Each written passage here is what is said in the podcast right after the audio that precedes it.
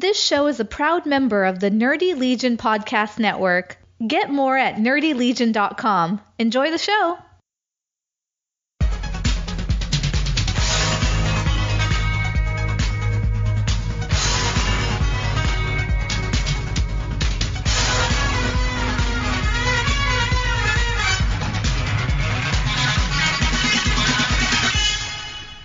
Yeah, really, really tired. Um, I did, I did actually send you a message earlier saying let's pretend it's Monday, but let's not lie to people. It's Tuesday. It's Tuesday afternoon for you, evening for me. Um, I am so ridiculously tired because uh, WrestleMania started at, at midnight UK time. Oh God. on su- on Sunday night, and I'm I'm not gonna lie to you. This is what happened. Right, I was I was ring announcing on Sunday night Yeah. uh, in Preston, which is about an hour away from where I live. Yeah. So I got home uh, about eleven ish. So the the kickoff show was already underway. I just missed the cruiserweight match.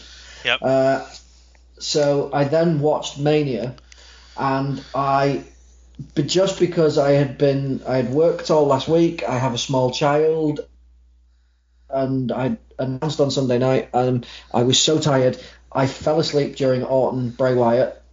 Um, then I woke up as the women were making their entrance for the SmackDown Women's Title match, and I thought, oh great, I've not missed too much. And then my mate sent me a text and said, "What did you think of Brock Goldberg?" And I went, "I didn't see it." so I slept through it, watched the women's match, and I went, "Nah, I've got to go to bed." So I, I know the results, but I haven't seen the Taker Reigns match yet. And because of the time delay in the states, I still haven't seen Monday Night Raw.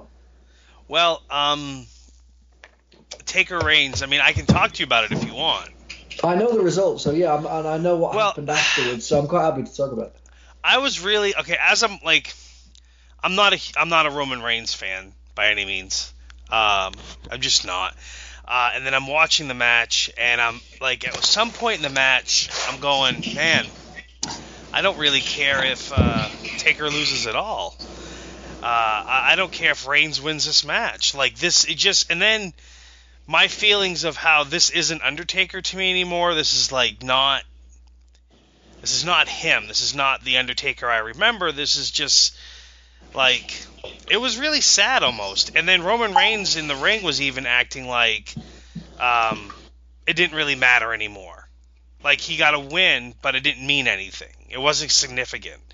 It's not like when Brock beat him. It's not like when anyone else has beat him in the past in any other show. You know, it wasn't even like Reigns' expression to me was that this was not as significant as a win as it could have been or should have been. But it, for, for me, it was the first time there's ever been an Undertaker match at WrestleMania with next to no build-up. Oh yeah, I mean even the Bray Wyatt match where he didn't even appear on TV practically until WrestleMania.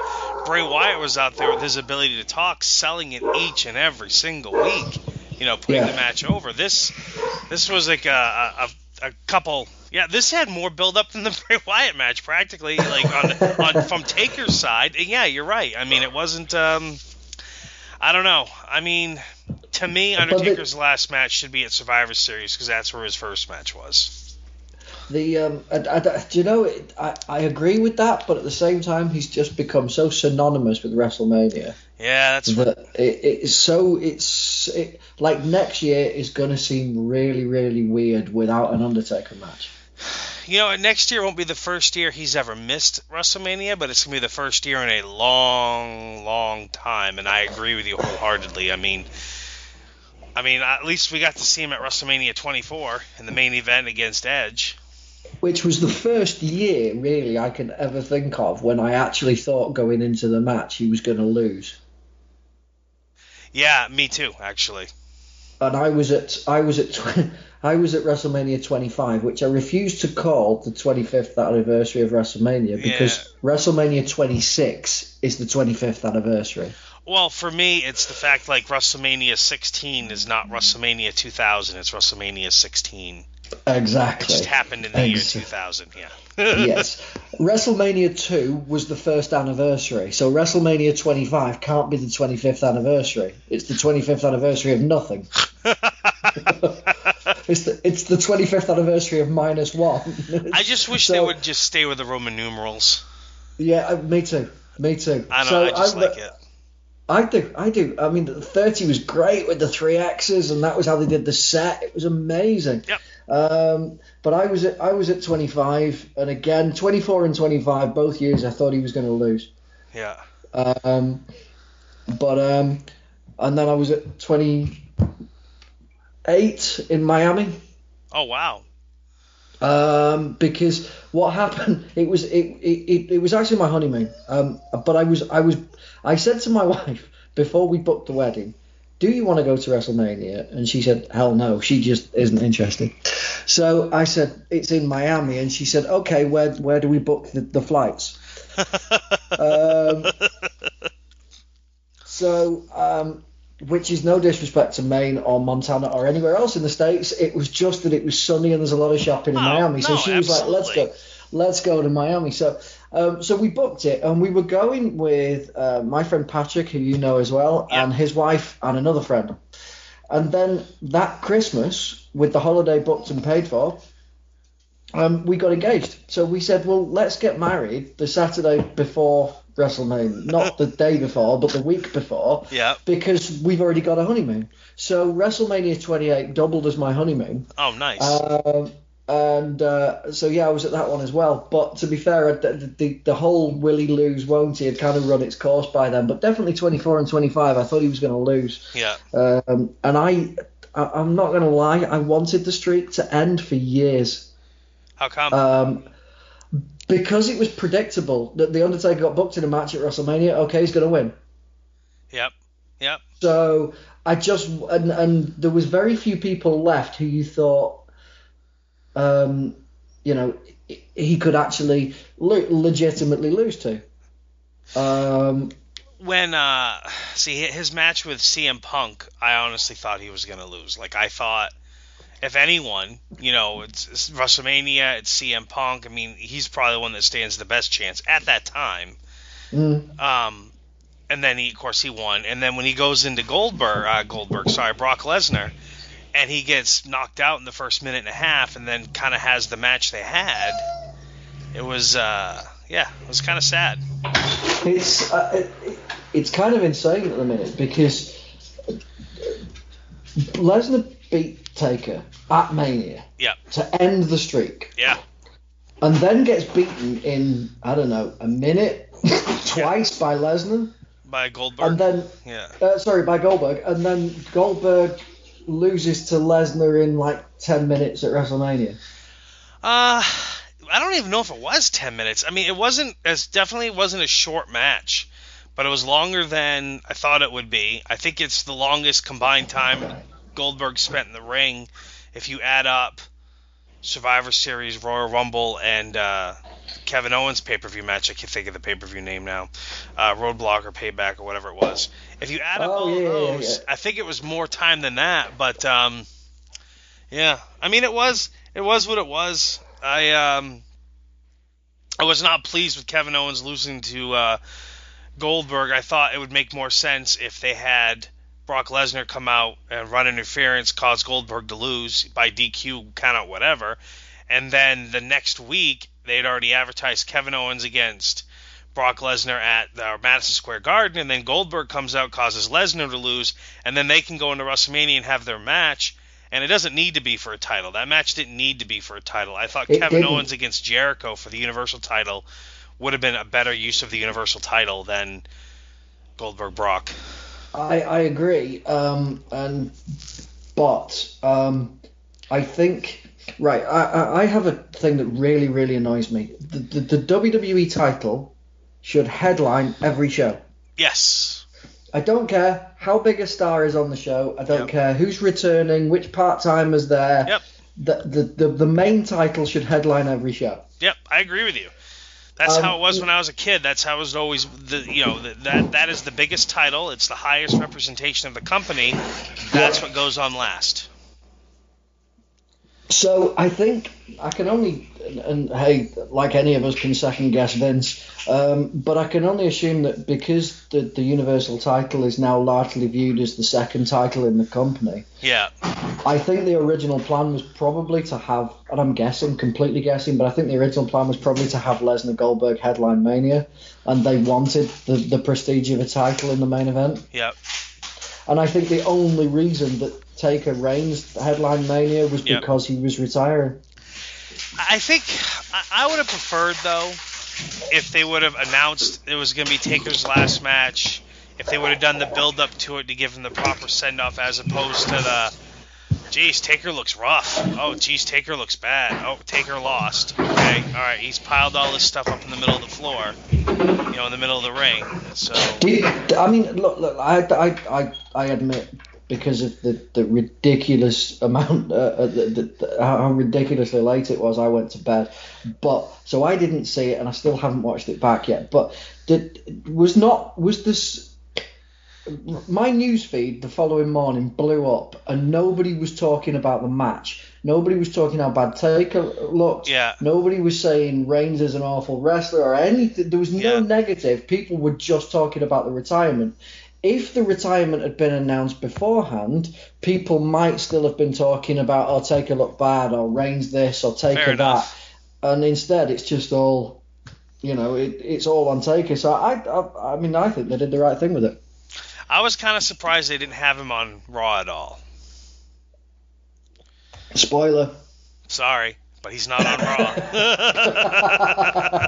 In fact, the, the only thing I do know, the only thing I do know about Raw, um, I managed to spoil my, this for myself on Facebook, is um, I know um, about Finn coming back, which I'm ridiculously pleased about. So Uh, let's, you know, we're, we're 12 minutes into this conversation. Uh, I'm talking to Richard Parker, a buddy of mine I met at WrestleMania 24 in Orlando. He lives over in uh, across the pond in United, in uh, Manchester, England, right? Yep. Yeah. Uh, and and I, I'm, I got him on the show today because he's a ring announcer for Preston City Wrestling. And uh, I, I just I really want to talk about that and some other things, but we're talking about Mania right now, so we're gonna keep going. But I at least thought I gotta get your name out there so people know who I'm talking to. Thank you, and, and I will. I will also say, just so that I don't sound like an absolute douche, um, that um, I I am from Manchester, England. Um, I may come across as American on this because I'm really susceptible to accents. So just by talking to you, I might come across as American, but no, I am a Mancunian. Fair enough. So Uh, so, so yeah, I know I know Finn returned, and it was kind of inevitable because. Uh, I don't know. I don't. they- They've kind of spoilt it really by having him return on a house show. Yeah, I was very surprised about that because it wasn't every house show; was selective house shows, and and and Triple H was wrestling on those house shows as well. Which I mean, obviously he's getting the ring rust off coming up for WrestleMania, but you know, it's like if if if Triple H is running the house show loop and Finn's running the house show loop, it's like you can't keep it a secret anymore like you used to be able to back in the day. Yeah. Not with smartphones and everyone uploading everything instantly. mind you, mind you, they successfully kept the Hardy Boys secret. Yes, they did do a good job of that. Okay, so that. I, go ahead. I, I was just gonna say, uh, mind you, I read on the dirt sheets that the the uh, the show was about uh, an hour in before the Hardys even arrived at the stadium. Because they had another show that morning. Ah, right. They had another show that morning they had uh, commitments to. I mean, if you think about it, this is quite amazing to me. You had the Hardy Boys on Saturday night, wrestled in a ladder match for Ring of Honor against uh, the Young Bucks. Right. for yeah. Supercard they- of Honor, and an unbelievable ladder match from everything I've been told. And then the next day, they're in a ladder match at WrestleMania in a Fatal Four Way for the you know the Raw Tag Team titles. I mean that that is just in this day and age of wrestling, that is tremendously remarkable. Well, it is because I mean I know Jeff is 39. I don't know how old Matt is, but Jeff's 39. Matt's got to be Um, 41, 42, I would say then. Okay. Um, I'm 35, and Yeah. I couldn't do that. I'm 37. I'm right there with you. Yeah. So, uh, but no, I mean, so I mean, to to be, do you know what? I was a fan of them back in the day, and the TLC matches with Dudley's and, and Edge and Christian were amazing. Um, if somebody had said, if they'd have announced the Hardys were coming back on Sunday night, I'd have been like, nah, whatever. The the fact that it was such a surprise, I was jumping around my living room, Yep. going, oh my god, oh my god, oh my god, because it, it's for me, there are there are in the current age, like you, you said about smartphones a minute ago, with smartphones and dirt sheets and social media, Yeah. there is we all know what goes on behind the curtain um, and there is there is there's only two ways to get a shock reaction and there is there is an absolute secret so that nobody knows so the hardys arriving late at the sta- stadium with the, and I, i'm going to guess that um, the, the mcmahon's triple h and the guys in that match knew the hardys were in it and that was probably it Yeah. um, and the only other way to to shock people now is to just make them think for a single split second that this is real. Yeah. Um, I- and I'll give you an example. I was I was ring announcing a show that uh, Jeff Jarrett was on, Yep. and he had Karen with him. Um, and it ended up in a bit of a, a 5v5 um, with Jeff Jarrett as captain on one team.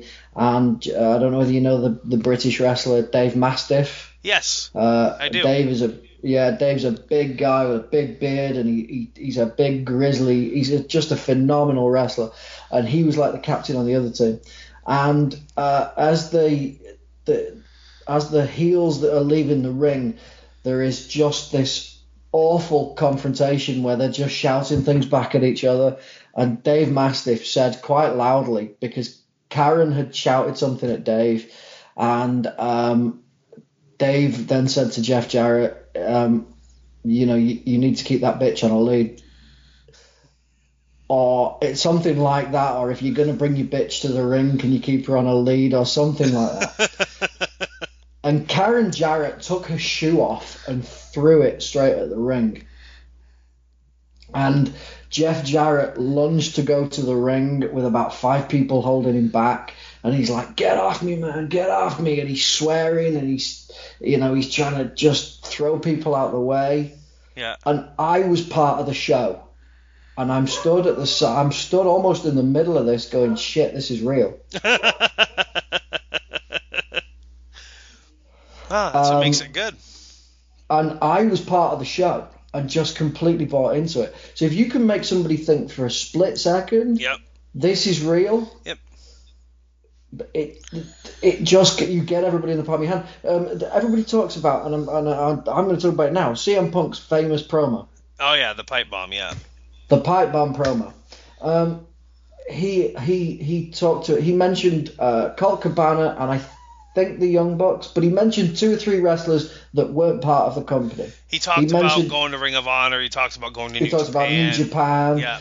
And as soon as you mention uh, people or promotions that aren't at that company, you go, he's not been given permission to say this. Yep. Oh Yeah, my God, this is real. Or when they're saying anything negative about the McMahons in a way that's not from the TV. Yeah. You know, like when he talked about John Laurinaitis when they had their feud when that first started and everything. So, Um, so obviously you're a wrestling fan. So when when I gotta I gotta ask, like growing up in England, what did you watch for wrestling? Like when you were a kid, what made you fall in love with it? um, it, it, I was at uh, I was at primary school, what you guys call elementary school, and um, and, and a kid came in with the WWE magazine, and it had um, Ultimate Warrior and Hulk Hogan on the on the front. Was it the one where they're like in uh, uh, Hogan's got the uh, USA bandana on and they both look like they have war paint on and it's kind of like mostly their faces and black shadowed. I was just gonna say it was the it was the uh, I can't remember it was the build up for I'm gonna get this so wrong now and look like such a bad wrestling fan. WrestleMania WrestleMania six. six. Thank God for that. Yeah, WrestleMania six. Okay. So it was the build up for that. So my my friend brought this magazine into to school and was like, "This is this is wrestling." And I was like, "Okay, what's wrestling?" He said, "There's two guys fighting." Okay. So then he he he I went round to this friend's house and he'd got a, a video of a VHS cassette of I don't know what show, but he put a show on. I was like, oh my god, this is amazing. Um, and I was just hooked into it. And of course, you know yourself, being a similar age to me, back in the '80s, everybody had a gimmick. It was Oh, it yeah. was even more family friendly and PG than it is now. I mean, my son's three. My wife doesn't really like him watching it, um, and uh, so from there, I would I didn't have we have um, we have Sky TV over here. You guys Yep. have cable, I know, but we have Sky TV, so it's on Sky over here. I didn't have Sky growing up, but I had friends that did, so I'd go around to, their house and we'd watch pay per views. Um, and it was great because there was no internet to, to, to spoil it for you, so you could go through on Monday and not worry about what happened on Sunday night Yep. um, and then go around and, and watch it. Um, and it, it just blew my mind. And the first WrestleMania that I watched, not live, I was too young, but um, like watched probably the day after, was WrestleMania 9 at Caesar's Palace. okay. Um, and from that moment on, I was just hooked. And I mean, a couple of years before that, I would continue to watch it, but not right now. So I'd probably see Mania two, three weeks after. Uh, probably see SummerSlam two, three weeks after that. Right. Um, and I, I kept up with it through the WWE magazine and things like that. But um, so I you was, didn't get was, the weekly syndicated shows? no, because I didn't have Sky TV, so I Ah, just I just I just kept up with the storylines through talking to friends, through reading WWE magazine, Okay. um, and that kind of thing. Um, but uh, but then I, I would I would sit on my, my dad's knee and watch uh, World of Sport Wrestling with, with Big Daddy, with Giant Haystacks, with Johnny Saint and Fit Finlay and uh, the, a very young William Regal. oh, um, fan of William Regal. And I would so I would watch those British guys growing up. So you probably um, also got like uh, Roller, Rollerball Rocco Yeah, and um, oh my gosh, I can't remember his name right now, and I don't know why that's so horrible. He he works at the Performance Center. He works. Johnny Saint. No, not Johnny Saint, but he works as a, uh, a trainer for the Oh, WWE. Robbie Brookside. Robbie Robbie- Brookside. I couldn't think of Brookside's name, but like you Yeah. saw, so you were watching World of Sport. Now, when did that go away? Was that the mid? Uh, it was like it was like 88, 89 It finished. yeah. Um, now, if if uh, you guys may or may not know this, because it is now affiliated to Impact Wrestling. Yeah, it's coming. Um, I saw the, the it's return coming back. show. Yeah, Well, the return show was broadcast here on New Year's Eve. yeah. Uh, I watched that- it on that YouTube. was- Well, that was that was um, that was my son's first wrestling show. He sat and watched it uh, every minute of it for two hours, um, and sat glued to it. Now I know ninety five percent of the guys on that show. Yeah.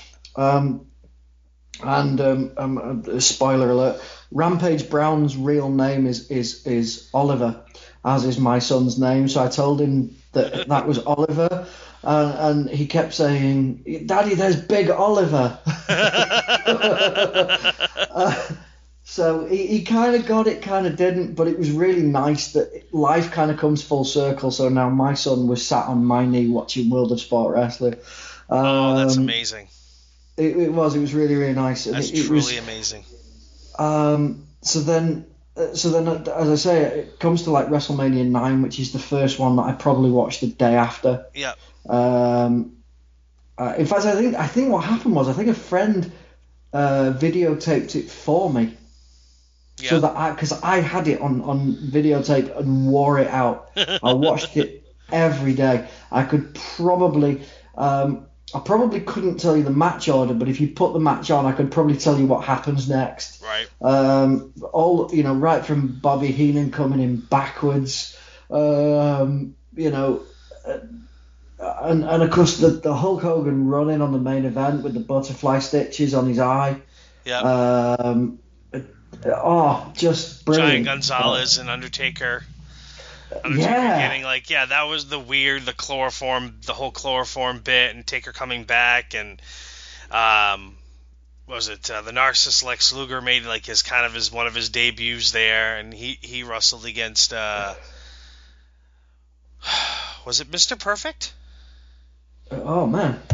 Yeah, I think Narcissus wrestled Perfect, and Shawn Michaels Shawn Michaels against uh, not Sh- oh, Tatanka against Bam Bam. I mean, it was a good Oh. card.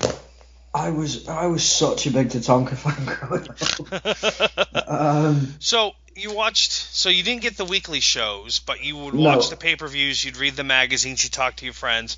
You used Yeah. to watch World of Sport. When World of Sport went away, after that, I mean, did you not have wrestling to watch? um, not not certainly not on TV unless it was the pay per view, the WWE pay per views or WWF as it was. Right. Um, but my dad used to take me to shows. That was my next Um, question. When when did you first go to show? Um, I'd have probably been eleven or twelve. Yep. Um, my um, uh, my my parents divorced, and so I would go to my dad's every school holiday, and he would take me to to probably two shows while I was there. Oh wow. so Um, where where were you? Is that? I'm sorry, I got a lot of questions. I apologize, but like, where were you going to shows? Um, uh, little little towns, sports halls, leisure centres, as Yeah. we call them. Um, so occasionally you'd get a big name on there. I mean, there was there was quite often there was a there was a uh, maybe a, a a world of sport guy like I saw, I saw like Mal Sanders a couple of times and things like that. And then one show, this was I'm trying to remember when this would have been. Um, early to mid 90s, but before his second run, I met the British Bulldog. Oh, nice. He was on a, a, a he was on a small show, um, and it, so it, it was. But then we get I don't know whether you get them in the states. We get quite a lot of tribute shows, so you'll get like the UK Undertaker. Oh yes, I've heard about a lot of those things. Um, like the, the, the UK version of the Undertaker or the Legion of Doom or Goldust Yeah. or whatever. Um, Yeah. The biggest thing you have around here on the Independence is we, you don't have things like that. You have a guy called One Warrior Nation who rips off the Ultimate Warrior. okay. Uh, he's been around a while, but the and then but the biggest and then you have another guy that does the Patriot a lot, you know, mask gimmick.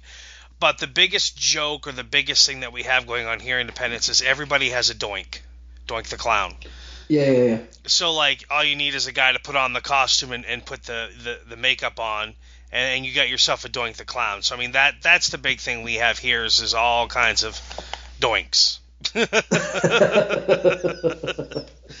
Um, so some of the guys you used to see at the shows you went to, like like anyone we would know now, or Um, no, probably not. Yeah. Um, but then, uh, but then I, I, like Sky TV over here got bigger yeah, in terms of subscriptions. So in the eight, in the, the mid to late eighties, Sky was brand new and only a few people had it. right, And then it, in the the nineties, it just grew. So by the end of the nineties, so many people had Sky. Um, and I don't know how cable works in the states, but over here, you know, you get a basic Sky package, and then you can add the sports channels, and then you can add the music channels and the movie channels. So, um, you know, I'd have friends that would have Sky but wouldn't have the sports, so you couldn't watch the wrestling anyway. yeah, Um, but then I we moved house and I would have been maybe 13, uh, 14, and Yeah. we moved next door but one to my friend Patrick, who you know, um, and he had Sky. ah, I, and I met him by moving in next door but one. He had Sky, Yeah. and uh, we got talking one day. And oh, what you know, what are you into? I'm into wrestling. Me too. I've got Sky. Do you want to come round and watch wrestling? Yes, please. So then we, so, but it was weird because we used to get, um, we used to get uh, Raw on a Thursday night, yep, even though it was live on a Monday. yep, And then, uh, no, sorry, we'd get Raw on a Friday night and SmackDown on a Saturday night. yep. So, Well, at least it was in order. you well, yeah. Um, but again, the internet was going then, but it wasn't massive. Right. Yes. Oh, I remember So those you- days. So yeah, when you could avoid spoilers. Yeah. Um, so I'd go around say on a Friday night and we'd watch Raw, and then I'd go around on a Saturday night and we'd watch SmackDown. Did you guys get WCW at all over there? Yes, yes, um, and we were we, actually yeah. Sorry, that was another part of the story because WCW was on um, kind of I don't know what the American equivalent is like standard TV, not Sky. Yeah. So like um, like network TV. Yeah, I don't know. network I don't know what you guys call it. Yeah. Um, so we have a channel which is um, ITV, Yes. and ITV was what showed uh, World of Sport, and ITV had WCW. So I could watch WCW. So I was um, so all the guys on on WCW I was familiar with. Yep. So Um, WCW was basically on free TV, and Yes. WWE you had to pay for. Yes. Okay. Yeah. So like cable is similar over here. Just to give you a quick rundown, like if you have cable, you have basic packages, and then the more pa- bigger package you get, the more stuff you could get. Like back when I don't have cable, I haven't had cable in five years. I have uh, I have an antenna, Okay. and I get NBC, CBS, PBS, which is public broadcasting, and Fox. That's it. Okay. So I only get those channels. So I actually get Ring of Honor wrestling on Saturday nights on my CBS station. I I have Hulu and I watch WWE through Hulu for Raw and SmackDown the next day usually. And is that sub- is that a subscription? Hulu is internet based. I pay Okay. I pay I pay well I, I pay seven ninety nine a month for Hulu. So I pay eight dollars a month. I have internet and I watch it through the internet on my TV. And that's how I watch most of my shows, and that's how I watch Raw and SmackDown. And then of course I have the WWE Network, which is ten bucks a month, and I have Netflix, which is ten bucks a month. So I don't have cable per se, because cable's very very expensive actually. But Uh, I have, I, I'm ash- I'm almost ashamed to say that I have the full Sky TV package, which is um, I, I don't actually know how much it is because I have my uh, my home telephone and Yeah. my br- and my broadband internet through Sky. Yeah, But for the for, for the but all I will tell you is that the t- the telephone and the broadband is really really cheap. yeah. Um, but for all three, I probably pay about hundred pounds a month, so about hundred and twenty dollars a month. That's still cheaper than here, but yeah, I was spending Um, I, I I was spending somewhat of like 150 to 160 a month for internet and for internet and cable, no home phone, and um, yeah, so now I, I spend thirty five dollars on my internet and I spend twenty eight dollars on my alternate entertainment, my my prescription subscription based internet stuff. Well, it was it was it was brilliant when the WWE Network first came to light because I, I was I was when it first came out before it launched in the UK. Yeah. We all had it because we were all using an app that made the internet think we were in the states, which meant we could we could use US. Uh, um, and I tell you how easy it was to get round. You have to when you when you sign up for the network. I'm probably going to get blocked for this forever no. if anybody from the WWE listens No, to this back. no one is. But the um the you have to put your home address in. Yep. Okay, so I needed an American address when it first launched. Yeah. So I used the address for WWE headquarters.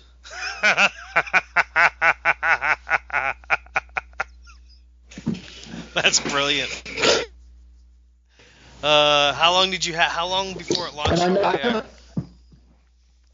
uh, it was a, I don't know, a year maybe, Okay. a year and a half, something like that. We we got Yeah. it late. We got Yeah. it really oh late. Oh yeah, you did. Um, well, you guys also because- screwed me because when they launched it live, we used to get main event every Tuesday live for, on the WWE Network. They would, when they recorded it, they'd air it live on the network at seven o'clock. So Tuesday nights at seven, I could put it on WWE Network and watch the main event, and it was actually a lot of fun to watch. But then when they launched uh, over in the UK, because of TV rights over there, they they couldn't do that anymore.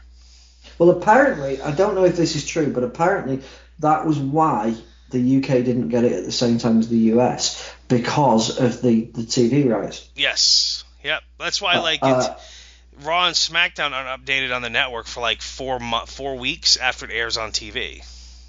Yeah, but thankfully they've they've they've launched this new show, Hits. Nope.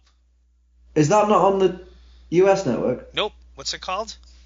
Hits, H I T S, No, Raw Hits. No. So it's like it's like a condensed Raw. Huh. So it's like the highlights. If it is, I'm not familiar with it. So yeah, I'm, um, I'm, but well, I'm gonna go see if I can load it up while we're talking. If it is, I'm not familiar with that. That's funny. but there's some amazing programming on the network. Oh, I love the network. Don't get me wrong. I, I, I think it's absolutely phenomenal. I love all the classic stuff. No, no, do you know what my favourite show is? Do you know because I'm so fascinated with what goes on behind the curtains. I love the tw- the 24 documentaries. Yes, the 24 documentaries are phenomenal. I watched one last night about the. Um, oh, by the way, I watched one last night which was the one about last year's uh, Raw after Mania. Yeah. And Enz, Enzo Amore, of course, they made their debut that night. Yep. And he, he was quoted on that program as saying uh, that uh, the Raw after Mania is like New Year's Day. So happy New Year, Mike. Hey, thanks. No, we don't Uh, get we don't have raw hits over here. That's funny. Damn. No, it's Yeah. really it, We have it's, uh, we have the pre-show, the backstage pass, you know, talking smack, SmackDown replays, you know, 205. You guys you guys get 205 live over there? yes, thankfully, because Yeah. of Noam and Jack. Yeah, no, we don't get that at all. We don't get that at all here. Um, so, um, but yeah, so, um, but yeah, t- so we, we, so, I mean, the network has just blown up, but um, being able to then watch wrestling on Sky um, and, and having WCW on ITV was Yeah. just amazing. Um, so from there, I was then old enough to, to then go to shows on my own Yeah. so you know, I'd go to, um, and I I live. I mean, this is pro- you and I were talking on Facebook last week about traveling Yes. uh, distances. Um, I live. I mean, this is this is probably a walk to the store for you, but I live about nine miles away from city centre Manchester. Um, so you know, it it was easy then to when the WWE were in town to go to a house show or um, every two or three years we get a Raw, a TV Raw. Yep. Um, I say every two or three years because if you if you look, it, they tend to rotate it between like London, Liverpool, Birmingham, Glasgow, Manchester. That's true. Yeah.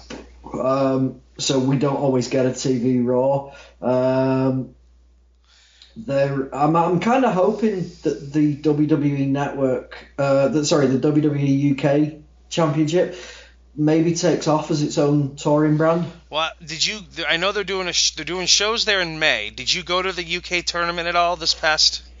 I, do you know, I didn't, and I'm so devastated because I could have got tickets, um, and I didn't because um, I kind of.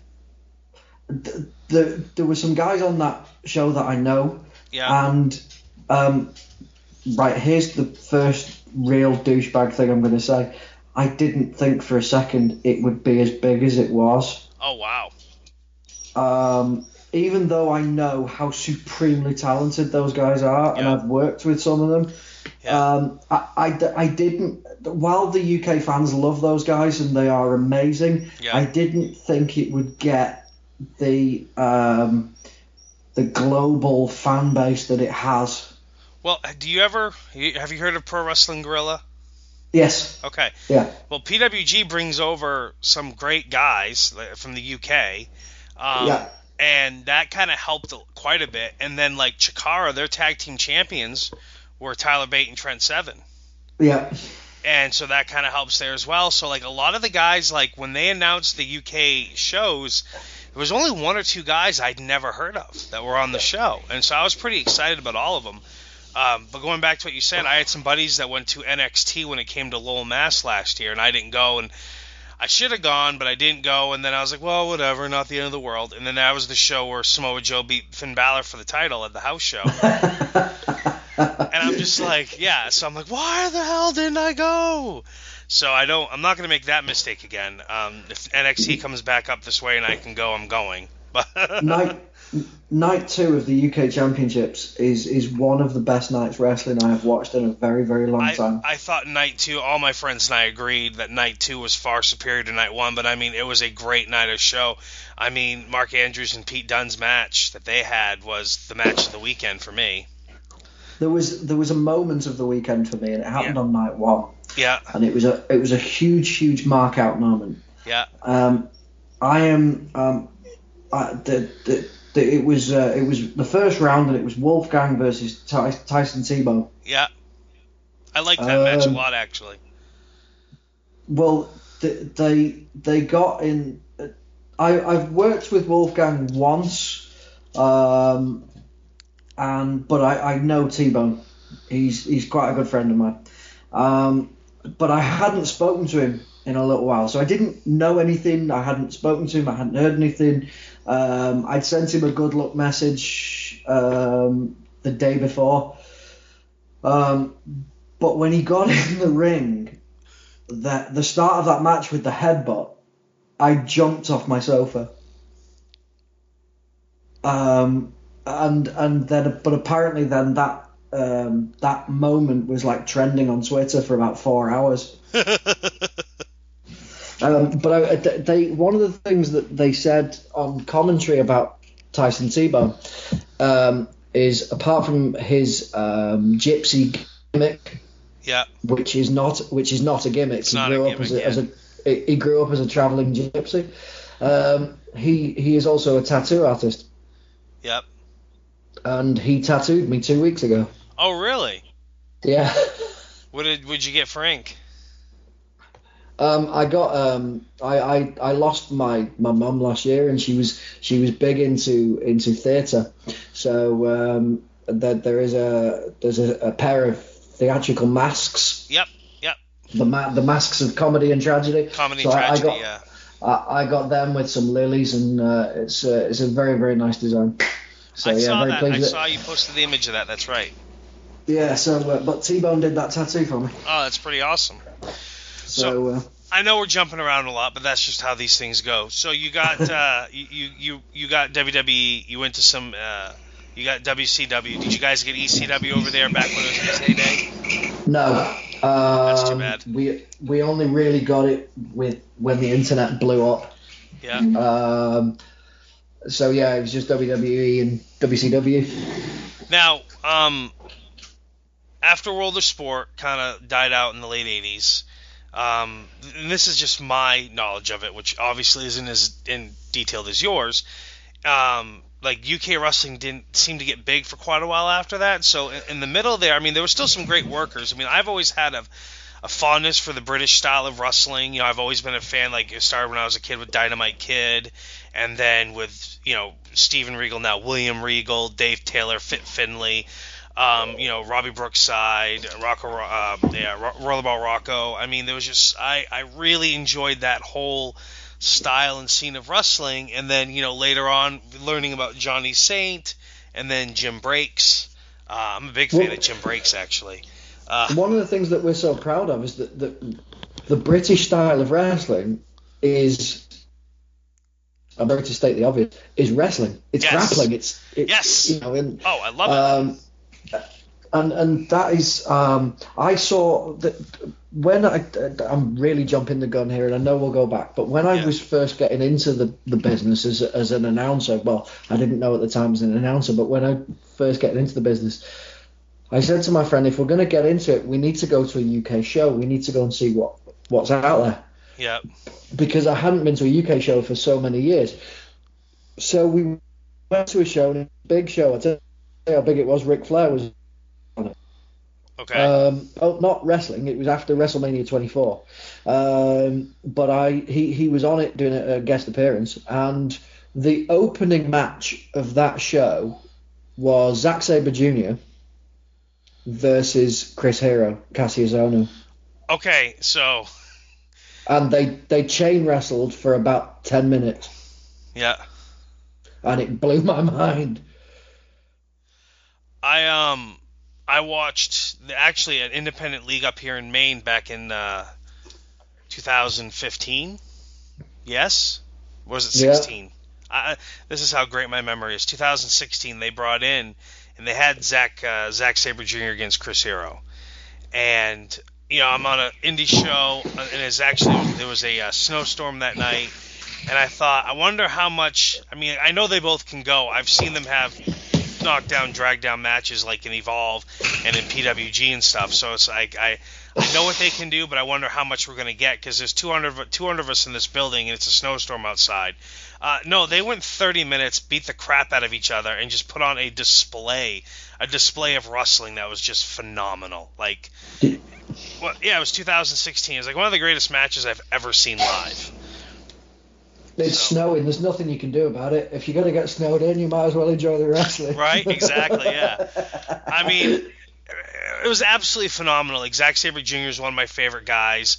Uh, like I said, I talked earlier about, you know, I mentioned Pete Dunne. I, I'm a fan of his, thanks to PWG. Um, but yeah, I'm a big fan of that British style wrestling. I was so excited for that UK tournament to to learn about some new guys and to just to see that style of wrestling because I Yeah. really I really enjoy it. Um, and it, it's something that we're we're incredibly proud of. Yeah, like I actually, and I know I didn't, uh, I, I didn't mention this, which, but I, uh, when I talked about my monthly subscription things, but I actually do have a, uh, I, I've done only a month now, but uh, uh, on my Roku I have uh, Rev- uh, Revolution Pro app, Yeah. which is like my Right. internet TV box. So like I have a month, I got a month of Rev Pro, so I could watch a bunch of that stuff, and I'm gonna get Progress probably next month, because they also have a Roku app where you can uh, watch all their stuff. I think Rev Pro has like 175 hours of content on there.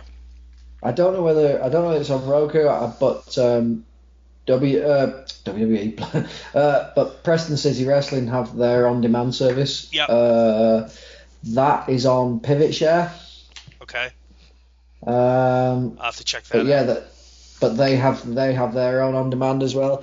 Uh, so you've got uh, Rev Pro Progress, Preston City Wrestling, and ICW in Yeah. Scotland that all have on-demand services. Um, so yeah, the, the, the, the British scene is is gone nuts worldwide. it's really exploded the last 10 years, hasn't it? Yeah, it's just gone insane. I mean, it's really exploded these last 10 years. I mean, if you just look at some of the names that are in the WWE right now, for that matter, that are affiliated with the United Kingdom, you know, it Um, really it really shows, you know, especially with guys like Finn or Jack Gallagher or Don. Well, you've got, the- I mean, uh, you know, you've got um, immediately you've got Paige, Neville, um, you know, she- Sheamus and Finn are Yeah. Irish but European. Um, Noam, Jack. Um, I don't think he's signed, but every now and again, Danny Burch pops up on. I I like NXT. Danny Burch. He's like the old like I. He look he looks like the grizzled vet guy that can go out there and really just just go. Uh, I'll, I'll tell I'll tell you a really funny story about Danny Burch. Uh, over here, he was known as Martin Stone. Yep. Um, and I was on um I was on a show. Uh, I was I was announcing on a show at a, uh, an expo, a Comic Con, Yep. and at those shows, the ring is set up, and there's maybe two rows of seats around every side of the ring, and then some standing space. Yep. And then backstage, you get about as much room as a fridge. it's, it's tiny. So as I go backstage, I've, I've been to the bathroom or something. As I go backstage, Martin is in his wrestling gear and he has um, a tan mitt on each hand, and he is tanning his legs with fake tan. Okay. With so he's doing both hands on both legs, and he just looks at me and leans at me, and he just looks me straight in the eyes and says, "This is what real wrestlers do." And it's probably the most intimidated I've ever felt at anybody. in my life. so so yeah, you've mentioned it a few times, and, and it's one of the uh, one of the things I definitely want to talk about. Is you uh, are ring announcer for wrestling for mostly Preston City Wrestling, correct? yeah. How did you get involved with becoming a ring announcer? Um, it, it was really really strange. I I went to WrestleMania 24. I met you. Yeah. Um, I made some great friends from the UK. Um, I will pay you a compliment by saying you're the only um, US fan that I met on that trip that I've stayed in touch with. There you go. Um, and uh, and uh, it's uh, so I made so many friends, and it just had such an an impact on me. Pardon the pun, but I just said, so I said to my friend, we should we should become wrestlers. Um, so yeah, so we said okay, um, and we do you guys have Big Brother in the states? the TV show Big Brother. Yeah, Um, yeah, I've, I've, I've, um, I, I can't say I'm a fan. I've maybe watched a total of an episode, but yeah, I'm familiar with it. okay, so so we've got Big Brother, and there was a guy on Big Brother who was who said he was a, a wrestling announcer and manager. Um, so I searched for the because he's from the north of England, so I searched for the company he was involved with and found their training school. Um, and so we went and met them and signed up and went for a, a lesson, and um, they beat the shit out of us. uh, and I am not. You, you've met me. You've seen pictures. I'm not a big guy, um, and they beat the shit out of us. And I just went, this this really isn't for me. Yeah. Um, I you know, uh, it it is it hurts. Yeah. it Yeah. really hurts. Um, so I was training to referee. Uh, I said Yep. I went back to the promoter. I said, "Fine, okay, look, this isn't for me, but let me train to be a referee. Yeah. L- let me learn the business. Let me learn the structure of a match, and um, I'll be a referee." So I was attending training every week, and I was learning to referee and learning about psychology and all the rest of it, so that I could be part of a match and part of a show. Um, and we, we touched on it a minute ago with my tattoo for my mum. Um, I'm I'm involved in in theatre in uh, amateur theatre and, and being on stage. Um, and the promoter got to learn about this, and he just literally walked up to me in the ring in one training session and said, "You're going to announce our next show." Okay. And I said, I said, I, I beg your pardon. He said, "You're going to announce our next show." I said, "No, no, no, no, I'm not." He said, yeah, yeah, yeah, yeah, yeah, you are. You, you've been on stage. You're used to being on stage in front of people. I said, yeah, but when I'm on stage, I'm acting. I'm being somebody else. You're asking me to be myself. That's really scary. Um, and he said, yeah, but you're going to do it. And I went, okay. Um, and this was the end of the year I met you, so that's 2008. Um, and so I climbed in the ring in uh, December 2008, um, and um, I was um, can can uh, can I swear? oh yeah, go right ahead. Yeah, I was shaking like a shitting dog. that's I a, was that's a brilliant visual. Thank you. Uh, I was so scared, um, but I got through the show, um, and I thought I'm just going to get told to go home and never come back again. Um, and he said, you know what? For somebody who was really scared, well done. See you next month." So what promotion was that for? That was for uh, GPW, who at the time were Garage Pro Wrestling. Uh, they'd later changed their name to Grand Pro Wrestling. Um, but uh, yeah, quite a small indie promotion. Uh, still going, still a good company. Um, and and they had me back, and I just carried on. Do you remember uh, anything on that first show? Any any of the wrestlers on that first show stand up. I remember some of the wrestlers and, and some of the guys I still work with now. Um, Yeah. But probably, I'm trying to think. I'm, I don't think anybody that you guys would be familiar with. Um, but Name drop, they- anyways. Uh, El Ligero, he's maybe on Rev Pro that you might have heard of. Yeah, he's I've a, heard of him. He's, yep. Yeah, he's got a he's got a, uh he's a Mexican Yep. luchador. Yep. Uh, Joey Hayes. Um, I'm trying to think. Uh, CJ Banks, he's on the New World of Sport. Yeah. Uh, Danny Hope, he's on the New World of Sport. Um, so yeah, the, the, and and I was I mean I was just so impressed with the guys on the show, um, and and just being part of it was amazing. So they that happened, Yeah. and then there was there was another show. Um, there's another company not too far down the down the road um, called Future Shock Yep. which has always made me laugh because of Drew McIntyre's Future Shock DVD, uh, DDT, Oh yeah. yeah. um, and um, because he's never wrestled for Future Shock Wrestling, so I don't know where that name came from, but it, it's brilliant. Um, and I went to a Future Shock show about six months later, just as a fan, yep. and there was there was quite a there was a, a British wrestler there who's quite famous on the scene, Alex Shane. Yep. I've heard of that. I've heard of him. Um, and he was there, and he he's got a book out at the time um, we've got a, a wrestling magazine over here, FSM, Fighting Spirit Monthly. We get that at Barnes Um, and Noble up this way. Oh, cool. Um, and well, Alex was writing for the magazine at the time, so he was releasing a book which was all his articles from the magazine. That's pretty cool. So I went up talking to him and I said, by the way, I'm a I'm an announcer for GPW and all the rest of it. And he said, I'm bringing back the FWA, which it was the the Frontier Wrestling Alliance, which um, a few years previously was one of the biggest uh, companies in this country. Um, so like a, at the time, like a Progress or a Rev Pro.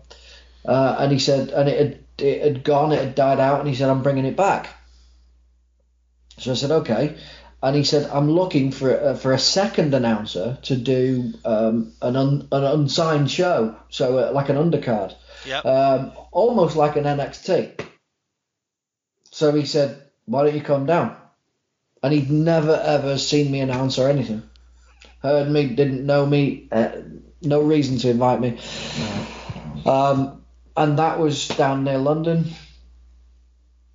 um, which for anybody listening who doesn't know the, the geography of the UK, it's about four hours away okay. um, by car. So I went down and it was incredible. And I got there on that first day and um, there was um, uh, the man that you guys now know as Neville was on that show. Yeah. PAC. Um, there was um, Sha Samuels, who is in the new Yep. uh, World of Sport. There was Dave Mastiff, who's on the new World of Sport. Uh, there was uh, Bubblegum, who is a, a British wrestler. Bubblegum is amazing. The name maybe not maybe sounds a bit jokey. Bubblegum is amazing. Uh, do you want Bubblegum to chain wrestle? He can chain wrestle. Do you want him to fly? He can fly. Bubblegum is 185 pounds, five foot, uh, shredded, just an amazing, amazing wrestler.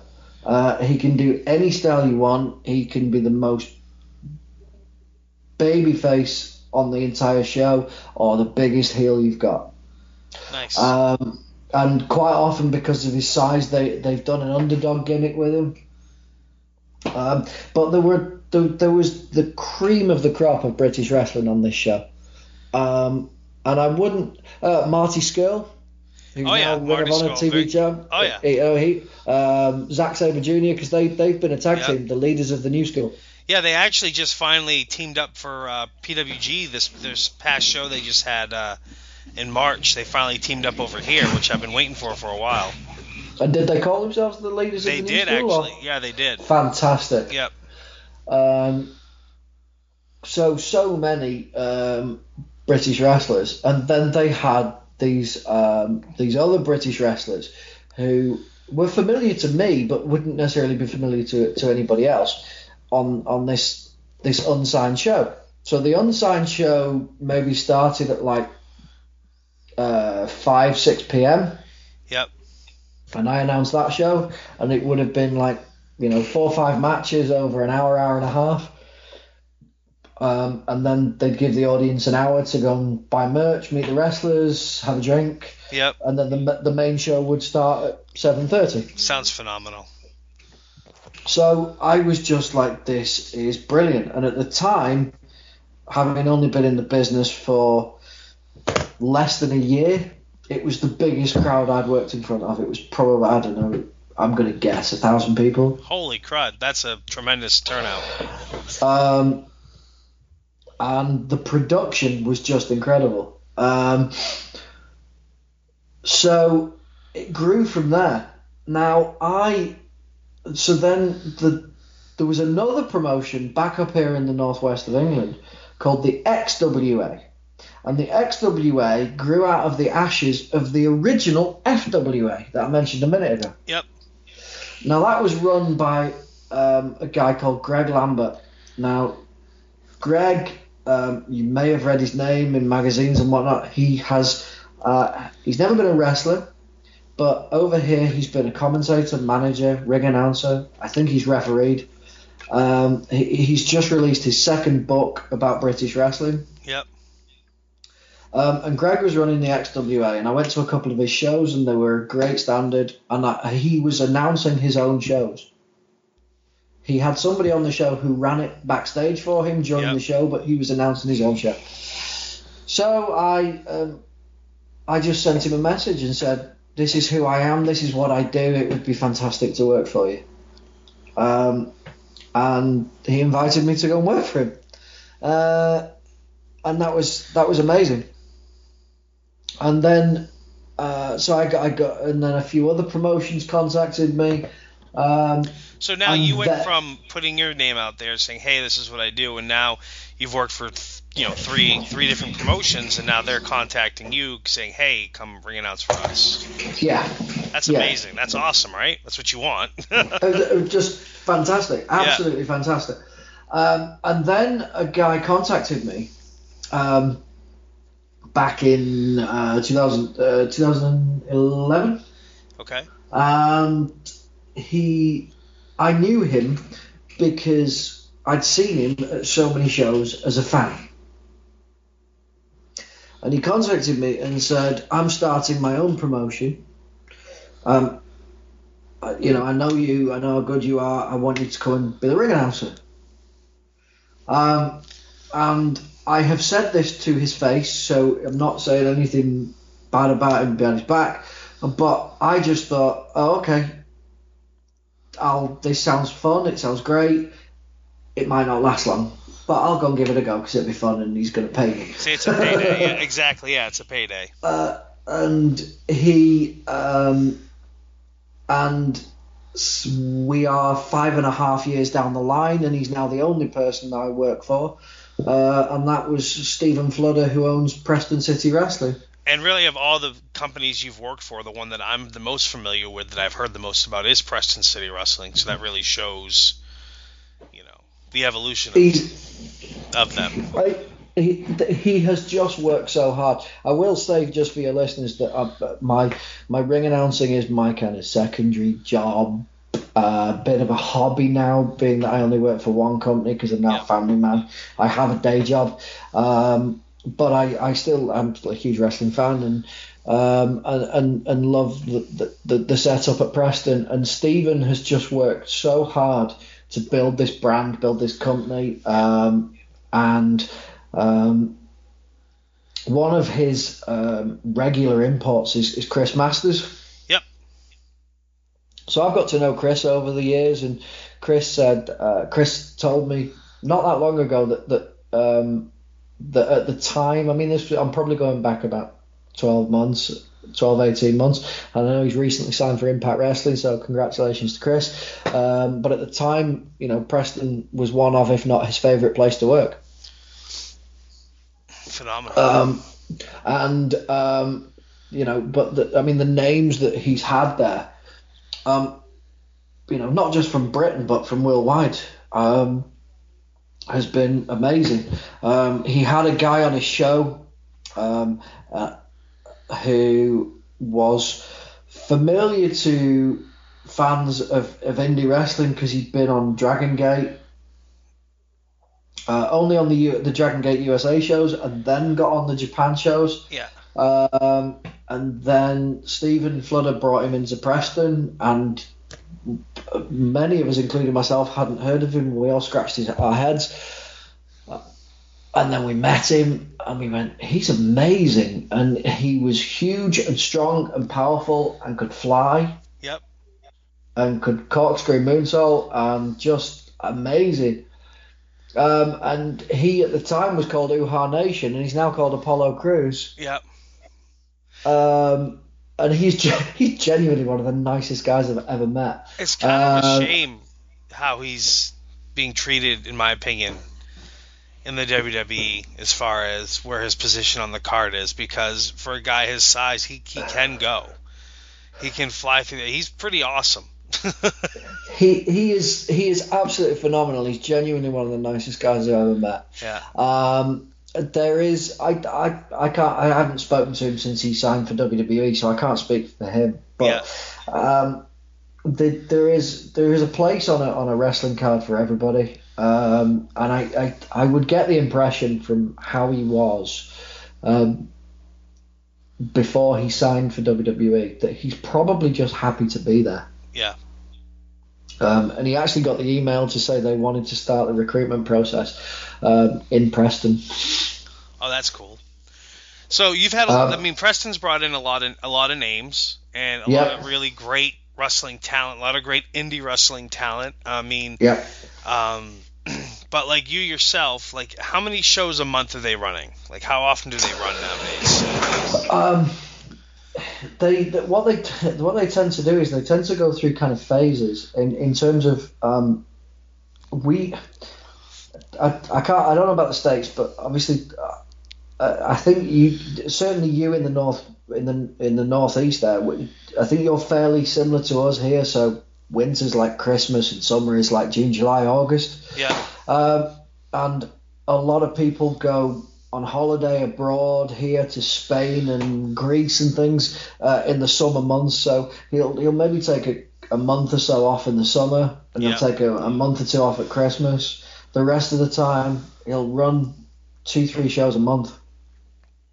So do you go So- to other? Do you go to any other indie shows in the interim, or Um, I'm as a I'm fan? I try to. I don't always because I have a family now and Yep. work commitments and things. Oh, I completely Um, get that. And my, my interest in theatre as well. So, um, but I try to go to a show when I can. Um, I, I, I actually haven't been to a. Funny, funny enough, the last time I went to a WWE show um, was a Raw show in Manchester, um, and Stephen Fludder and um, Apollo Crews, Uhaa Nation as he was at the time, um, were sat front row together watching the show. Um, and then fast forward like 18 months, two years later, and he got signed. So congratulations to him. Right. Uh, but um, so yeah, I try to go to shows, but I don't always. I, I, I and I but I try to watch as much as I can online and keep in touch with everybody. And um, Did I mean, you ever it- go to uh, TNA when it was over there? Yes, I did. Yeah, um, I went to the last one. Um, they were here last year, beginning of last year. Yeah. Um, and uh, yeah, it was. To be fair, it was a, it was a big crowd. It was. Um, it was. Do you know what? It wasn't last year. It was the year before. Yeah, It was the- 2000, 2015. Yeah. Um, because um, I, I, because something something fairly wonderful happened that night. Um, I was. Um, I'd just like to mention, if I can, um, a, a fantastic uh, British wrestler who uh, sadly no longer with us, uh, Chris Travis. Oh yeah, yeah. Um, the the anniversary of his passing was last week. Um, Chris Travis uh, sadly lost the battle with cancer. Um, he was he- was at the time of that TNA show just just over two years ago. Um, at, at that time or, or so, we thought on the road to recovery. Um, and he was known to some of the guys backstage at TNA. Uh, and Jeremy Borash made a big thing about the fact that Chris was in the audience. Uh, so there was a huge cheer for Chris and a, a huge, you know, round of applause and things that night. And I, I was sat with Chris and, and a couple of other British wrestlers watching the show. Um, so yeah, that was quite a spe- it's quite a special memory now. Now that Chris is no longer with us. So, um, but it, in fact, you know, some of my favourite re- uh, matches, wrestling matches at, at Preston City Wrestling have been with Chris. He had a an amazing trilogy with Chris Masters. Um, he had a series of matches with um, Kevin Owens, Kevin Steen, as he was at the time, Yeah. and uh, a series of matches with um, Finn Balor or Prince Devitt, as he was at the time. So, in your time uh, ring announcing, it's been what eight years now since you started. Yep, yep. Um, when when he came to you and said, "Hey, we're gonna have you uh, ring announce," did you continue training to be a referee, or did at some point did you just stop and say, "I'm gonna stay with the ring announcing"? I uh, once the first show was out of the way, and he said, "We'll have you back next month." I just stopped training. that was that. It's um, it was yeah, it was that was uh, the position I was going to be in the business. I, I wanted to be in the business. Um, I was going to go down the referee route. Um, once another door opened, I was happy to go down that route. That was fine. Um, have you been involved in any? Have you had to get, uh, or have you been involved in any angles in, in your time ring announcing? Yes, yes. Um, when uh, the the XWA under Greg Lambert, who I mentioned uh, a while ago, I was I was announcing for them, and they did an invasion angle with um, GPW that I started with. Yep. So they'd had uh, a couple of XWA wrestlers turn up on a GPW show and sit front row and try and because uh, it was all part of the show, but Correct. try to try to ruin the show and that kind of thing. And then a GPW guy had, you know, jumped the barrier at an XWA show and that kind of thing. So um, a match was set at an XWA show. Um, and basically what happened was uh, Greg Lambert, who was the promoter, rang me on. Um, I, I don't know why I know this, but it was a Thursday night, and there was about three, four weeks to go till the show, and there was a British wrestler called Styx who was going. He was the challenger for the title, and he was unbeaten in the XWA. Okay. And Greg uh, rang me and he said, Right, this is what's going to happen. He said, They are going to go at each other, him and the champion, uh, who was a guy called Johnny Fear. And they are going to go at each other for 20 minutes. They're going to kick the crap out of each other. Uh, and they, they, there's going to be a pinfall and a kick out and a pinfall and a kick out and you know a submission attempt and they're just going to beat the crap out of each other and something's going to happen, and they're both going to be down in the ring, and you're going to ring the bell. And the referee is going to come over and say, I make the call, not you. And you are going to nicely and politely and professionally plead with the referee that these two men are in no state to continue, and you're doing this for the good of their health and the good of the show. Um, and he's going to order you to restart the match. And as he turns his back to walk back to the ring, you're going to pick up the championship belt off the ring announcer's table and hit him on the back with it. And at the point that the referee goes down, you're going to beckon in the GPW wrestlers who are going to run riot. and I went, oh my god, I'm so excited and so scared yeah. all I at bet. once. I bet because it's that's a lot riding like on on how that works out. The entire payoff of that show Yeah. rode on me getting that right, and I'd never done anything like that at that point. So the show came round on the day, and the referee turned up, and he said, "Right, let's go over this." So he said, and even to the point where he said, "This is how you need to hold the belt. This is where I need you to hit me with it. I'll Yeah. do the rest." Um, and I hit him with that belt. I properly hit him with that belt. but I, I, I held it. I held it where he told me to hit to, to hold it, Yeah. and I hit him exactly where he told me to hit him, which was right across the hard part of his back at the top. Yep. Um, and he went down, and I I beckoned in the wrestlers, and I'm loosening my tie, and I'm laughing at the crowd as I'm doing it. And then we run outside and immediately filmed a promo. Immediately. So I've got my tie undone. Uh, one of the wrestlers got a bloody nose and he's bleeding from his nose. And the wrestlers have got ripped t-shirts because the, the, this brawl broke out. And the uh, the guy who ran who runs GPW um, cut this amazing promo that said, you know, you can send your wrestlers to ruin our show. You can do this to us, but we'll keep getting back up. You can kick us when we're down, but we'll stand up. But we've got one thing that you didn't think of. We've got our ring announcer. That's And he brought me in.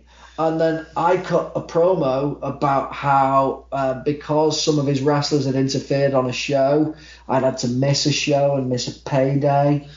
nice. Uh, and because uh, because what had happened on a previous GPW show, some of his wrestlers had turned up and they'd slapped me. So the next show I was kept off it for my safety, so I'd missed a payday. Uh, and then when I'd come to an XWA show for my safety, I'd asked for my own dressing room. I'd been refused it, so I wasn't allowed on the show, so I'd missed another payday. Um, and I'd made it all about money. Oh, that's awesome. How GPW were paying me and XWA weren't. That's great. Uh, so then that led to XWA versus GPW. when was that? That was uh, summer 2011, 2010, 2011. Do you know if this Uh, whole angle is on YouTube or anything? Some of it is. Some of it is. I'll have to find it and send Yeah, it if you you. find it, please send me the links. I'd love to see it. I'd love to share it. Um, and it was, but it was brilliant. But what we did was we did, um, we did like dueling ring announcers. Yeah. So Greg Lambert, who ran XWA, announced the XWA um, wrestlers, and I announced the GPW wrestlers. That's pretty cool angle. Uh, um, and it was it, it, it just played out so phenomenally. Um, but there was guys on that show like Chris Travis, like Rockstar Spud, um, and um, it was just simply incredible. Uh, and then fast forward a few years, 2013, I think it was, and I got to do a little bit again because I, um, I, I was going to say I retired. Nobody retires in wrestling, but I, I retired really because I was, um, I'd got married the year before. Um, we were looking to start a family Your priorities changed. priorities changed, so I said, look, you know, I need to step away. So I, I did, uh, and uh, we had a beautiful baby boy. Uh, my wife had a cesarean section, but three months down the line, she's really healthy, he's really healthy, and I went, I miss wrestling. Yep. So um, I was invited at the time. Stephen Fludder at Preston City Wrestling because they carried on without me, Right. um, us, using a, a the, why why wouldn't why I say that like that I would expect them to fold when the ring announcer steps away. Of course not. Uh, the, but they, they carried on with it using a, a female ring announcer who, who still works at the company, even though I've gone back, called Yeah. Joanna Rose. She may be familiar to some of your uh, listeners uh, because she is the uh, she comes over and does a lot of work with Evolve. Okay. Yep. Yep. Um, she's the very lovely um, blonde uh, British lady who does a lot of announcing and backstage stuff for Evolve. Yep. I've seen her. I've seen her on Evolve shows. Um, so he, uh, at the time, Stephen Fludder was running um, a February, an April, and a November Super Show. And what the Super Show was was a Friday night show, Yep. a Saturday a Saturday afternoon show, and a Saturday night show. That sounds marvelous. It was incredible. So you would go to Preston, as I say, it's about an hour down the road. Yep. Uh, we would do the, the Friday night show. Uh, we would all stay in hotels and go out drinking together um, because the venue is a nightclub. So they'd get rid of the ring and then open it up as a nightclub. Yep. Uh, go to your hotel. You get up the next day. The afternoon show quickly got named the Hangover Show because everybody was really, really hungover. Um, in fact, if you go on YouTube, there is a show from two years ago which was Cedric Alexander versus I think ACH Okay. from PCW and Ring of Honor's Super Show of Honor 1. And it's from the Hangover show. When they're so hungover, they made the audience be quiet because they couldn't handle the noise. And they wrestle in slow motion. It's brilliant. okay, I'm definitely gonna have to look for that. It is quite simply breathtaking. Um, and in a minute, remind me to tell you about my horrific, um, my horrific mess up involving Cedric Alexander and Kenny King. Um, so, anyway, so, so I, so my son's born, everything's fine, and Stephen is doing the uh, November Super Show. And at the time, he used to have guest general managers. Uh, so he's had Eric Bischoff as a guest general manager. Uh, he's had some British guys as guest general manager who were injured or whatever. And he said, "Do you want to come in for the November Super Show and be the guest general manager?" Um, and because nobody retires in wrestling, I was getting Preston City Wrestling is is is bizarre in the sense that everybody gets a chance from the fans. It's Yeah. a very um, I'm, I I hate myself for using this word, but because it, it translates in America, it's a very soccer fan mentality. Yep. So there's a lot of soccer style chants. Um, so the ring announcer gets a chant, the referee gets a chant. Um, there was a guide dog at a show. There was a chant for the guide dog. True story. So I was, but because everybody is so over with the fans, I was getting messages off the fans saying, "When are you coming back? When are we going to see you at a show? When are you, you know?" Um, so, so I did this. He said, "Do you want to come back and be the guest general manager?" So I said, "Yeah, it'd be amazing." Um, so I was tweeting all day. Um, things like, um, "I've got nothing to do this weekend. Perhaps I might go to a wrestling show." But I was tweeting Preston City Wrestling in it, so they were retweeting it.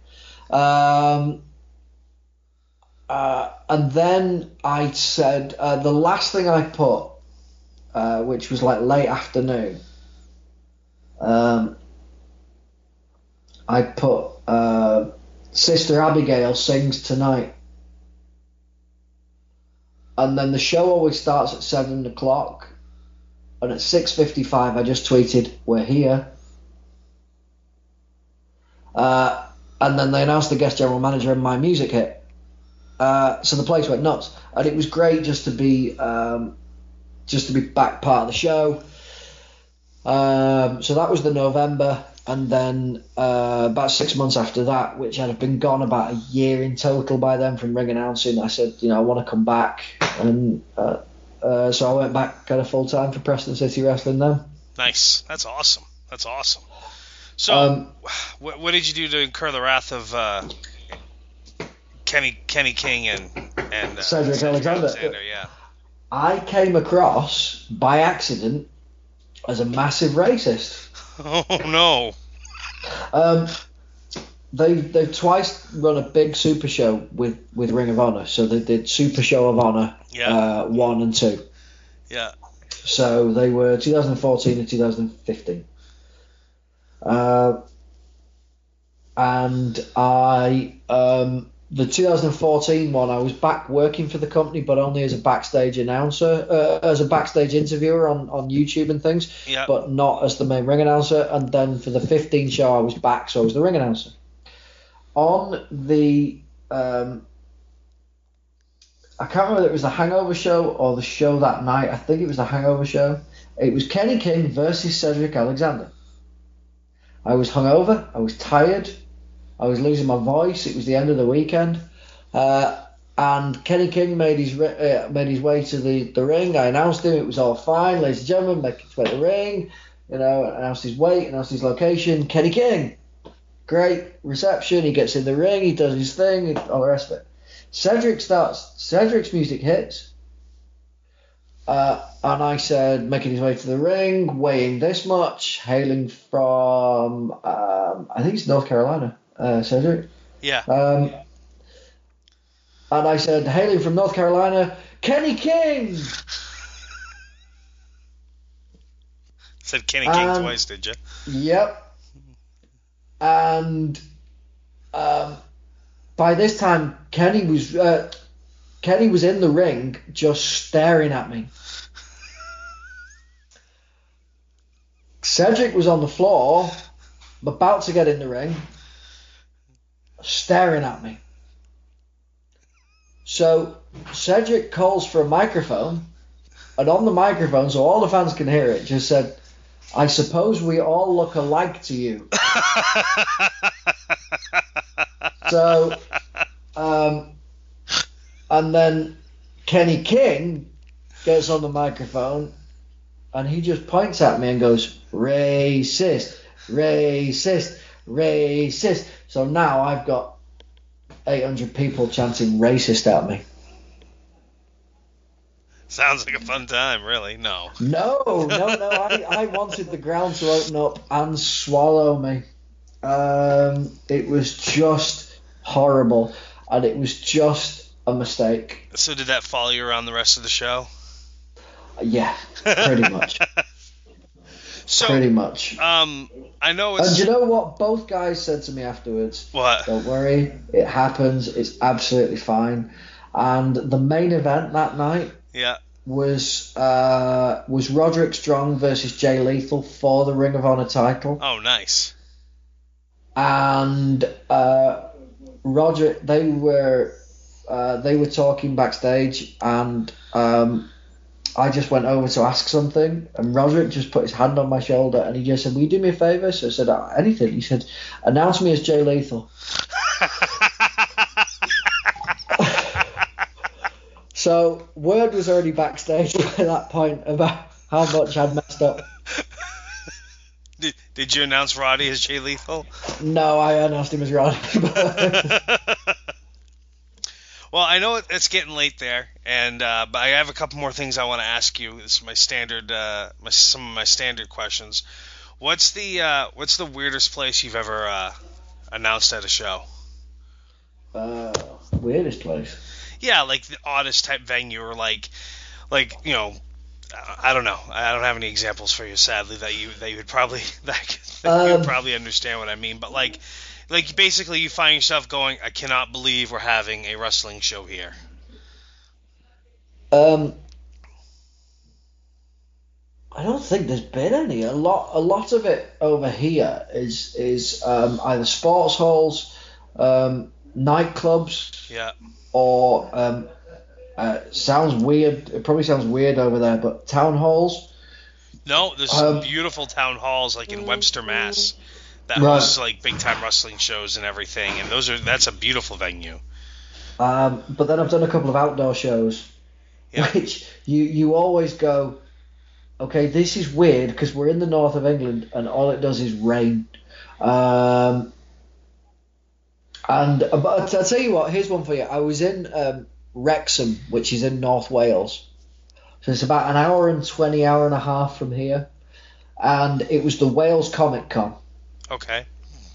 and we were doing a show and I turned up and it was grey and it was gloomy and it was overcast and I uh, so I get to the car park and the guys uh, showing people where to park and, and I said I'm with the wrestling with the Preston City Wrestling and he said oh okay no problem uh, just park over there I said where's the ring he said in the car park on the other side of the building so I said, okay. And I'm looking at the sky as he's saying this. So what they were doing was they were doing a show every hour on the hour. Oh, sorry, a match every hour on the hour. Okay. Yeah. So the first couple went without a hitch. And uh, I wasn't announcing at that point. I was commentating. Yep. Uh, it was while I was on this retirement baby hiatus. So I was commentating, not announcing. And the, the so the first couple went, that was fine. And the next one started, and they were maybe two minutes into the match, and it started raining. But it was just raining lightly, so they carried on. And then it got heavier. Uh, and then we thought, we need to pack this up, and fans were starting to go away. Yeah. So they wrestled about they wrestled about a twenty minute match in about three minutes. but they literally they literally did the whole match. They just went so quickly. I just went, this is brilliant. Um, but the other the other one which is quite fun, which was from a couple of years ago, is um, we were going to do an outdoor show in Blackpool, Okay. the home of William Regal, Yes. and the, the home of the first UK WWE UK Championships. Uh, and the weather forecast was bad, and it was going to be an outdoor show. So with 24 hours uh, to go, the decision was made to take the show indoors. Now, slightly ironically, the weather was actually beautiful on that day, but the decision had already been made to take it indoors. Yep. Um, and it was now in the Empress Ballroom, which is the room that the WWE used for the UK Championships. Yes.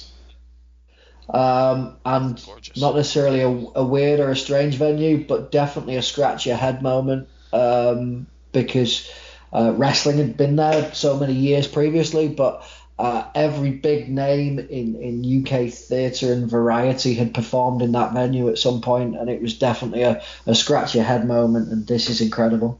Oh, because now you're announcing in that same venue. It, in that same venue. Yeah. Um, so um, I must tell you one funny story um, that comes from that venue. Um, so I'd had some time off, and, and the, the lovely Joanna Rose was, was announcing in my absence, and um, Mr. Anderson was on the show on one of the shows. So of course he reaches up for the microphone. Microphone comes down, and he announces himself. So they did a thing where they- put a chair in the ring, and Joanna stood on the chair, and she lowered the microphone over his head from behind him. nice. See. So he took, so he, so he takes the microphone, turns round, and of course he's face to face. Well, not face to face, but he's face to boob with her boobs. Face to chest. Yes. Uh, so then I'm announcing at this Blackpool show, and he's on the show again. So he said, We're going to do exactly the same thing, but I'll take the microphone, turn around, and go, Well, this view isn't as fun as it was last time. so, yeah, that was a that was a nice moment. um, do you collect wrestling memorabilia? Um, no, I really should. I do have some really nice stuff. Like, what's your favorite Uh, piece? That the follow up to that is always, what's your favorite piece that you do have? Oh man, right, okay. Um, I have a WrestleMania 24 program signed by Ric Flair. I have that same program most likely, but mine's not signed by anyone. Um, yeah, that's signed by Ric Flair. That's Uh, awesome. So that's cool. Um, I have two T-shirts signed. Uh, one is signed from the first, I think it was the first ever Preston City Wrestling Super Show, Yeah. which had on it Chris Masters, John Morrison, and Eugene. Nice. So those those three guys have signed the, the T-shirt for me, and I did. Uh, there was a, a a company over here that was a, a, an amazingly good company for many years, and then towards the end wasn't so good, so it got quite a bit of bad press. Uh, called One PW, One Pro Yes, Wrestling, I'm familiar with 1PW. and uh, I was the last. Maybe it was my fault. I was the last announcer to work for One PW. and I did um, I did a show um, for them that had Kevin Nash on, uh, Rhino, Yep. Uh, an indie wrestler from the U- from the US who isn't the one from TNA called Crimson. Okay. Um, he's his he he wears makeup like Crazy Steve. Okay. uh, speaks like the like Heath Ledger's Joker. Great wrestler. If you get the chance to see him, go and check him out. He's brilliant. Okay. Um, and so it was it was Rhino, uh, Kevin Nash, Road Dog, Crimson, uh, Kid Kash, and a guy called Sterling James Keenan. You heard of Sterling James Keenan? actually, I, I believe I have actually. I think the name is sounds very familiar, but go ahead. Okay, he well he's now known as Corey Graves. Oh, okay. So yes, I have then, because Yeah. yeah. Um, and I have a, a one PW T-shirt signed by all those guys. Oh, that's pretty cool. So yeah, um, but um, I don't know where you were sat for Mania 24, but if you were on the risers in the Citrus Bowl, they were bench seats. Yes. So I can't remember whether you had to buy them or you got given them, but we got like a padded cushion to sit on. You had to buy them. Well, I bought one. I bought one too. Yeah, we sat. We bought silver packages when we bought our packages. Yeah, I got a silver package as well. We so I was on the I, I was on the riser level, eye level with the ring. Me too. I was uh, amazing seats. Um, Oh, I absolutely loved my seats. We were in the very front row of the first section off the field, basically on the 50 yard line, looking straight ahead into the ring, and to the right was the entranceway. Yeah, so so I was probably in the same block as you, even though I met you at the hotel. Oh, that's Um, hilarious. But yeah, we were sitting right there on. I was right on the end, front row aisle, if you will. And uh, my I'm, buddy I'm on the bought us. DVD twice. Oh, nice. You, you, you can spot me straight after Flair's match, oh, really? um, and just and when the Hall of Famers came out. Oh, that's cool. So yeah, No, we um we bought those same the padded cushions, and actually, when I do my podcasting, if I'm in the kitchen, uh, I usually sit on that while I'm I'm doing the sh- I'm doing my podcast. well, being my first Mania, I went memorabilia nuts that year. So I've got the keyring, yep. the pin badge, the shot glass. Uh, did you go to the? I don't know if it was in the package or you had to pay extra. Did you go to the? They don't do it anymore, but did you go to the biceps and bagels brunch? No, I think you had to pay extra for that. That was not in my package when we went. When we got our silver packages at 24, it came with the Hall of Fame ticket, the pass to Universal Studios, uh, Midday Madness autograph session, and then Which is some- where I met you. I yeah, met you we met standing Madness. in line for that. Yep, for Midday Madness. Yep, and Um, some um, collect souvenirs that you like exclusive souvenirs or whatever. yeah, And then um, and the the because we got the the WrestleMania teddy bear. Yep. Yep, we got I gave that to my son. We got the photo album, we got the keychain. They gave us like a generic program that was like what you could buy at any of the live events throughout the year. Yeah, And then at WrestleMania 24 itself, I bought the WrestleMania 24 program, which is yeah. a phenomenal collectible to have for that, you know, WrestleMania show. I have. Um, there was WWE magazine that month had four covers. Yep. I have all four of those, and I have um, randomly. I don't know why I kept it. Um, I have a copy of USA Today from the day of WrestleMania 24. Oh, that's funny. Probably the Doubletree Hotel. It was probably Yeah, it was outside the hotel. Yeah, it was yeah, outside that- the bedroom door. yeah, complimentary paper. I remember I remember I remember seeing those. So, yeah. Yeah. Uh, No, but, um, but it was like my fir- well, it wasn't my first time to the states, but it was my first time to the states as an adult, Yeah. um, and it blew my mind. I mean, for for anybody listening who doesn't know, the UK would fit inside the state of Texas. Um, it's um, to drive from Land's End to John O'Groats, which is the two furthest points of the UK, uh, would probably take you about eight hours. Yeah, that's not that's not that's not much. It's not long. Yeah, yeah. Um, Yeah, we're, we're states is pretty big. States is pretty big. Yeah. I love the states. I've been I've been three times. Uh, I've done uh, uh, Orlando, Miami, and Houston. Um, and uh, the at, although I tell you a funny story, we, when we went to Orlando, we flew via Newark. Okay. Yeah. So we land in Newark, and as we um, uh, are you friends with Chris Lawler? yes. Yeah. um, from yeah, from yeah. Mania 24.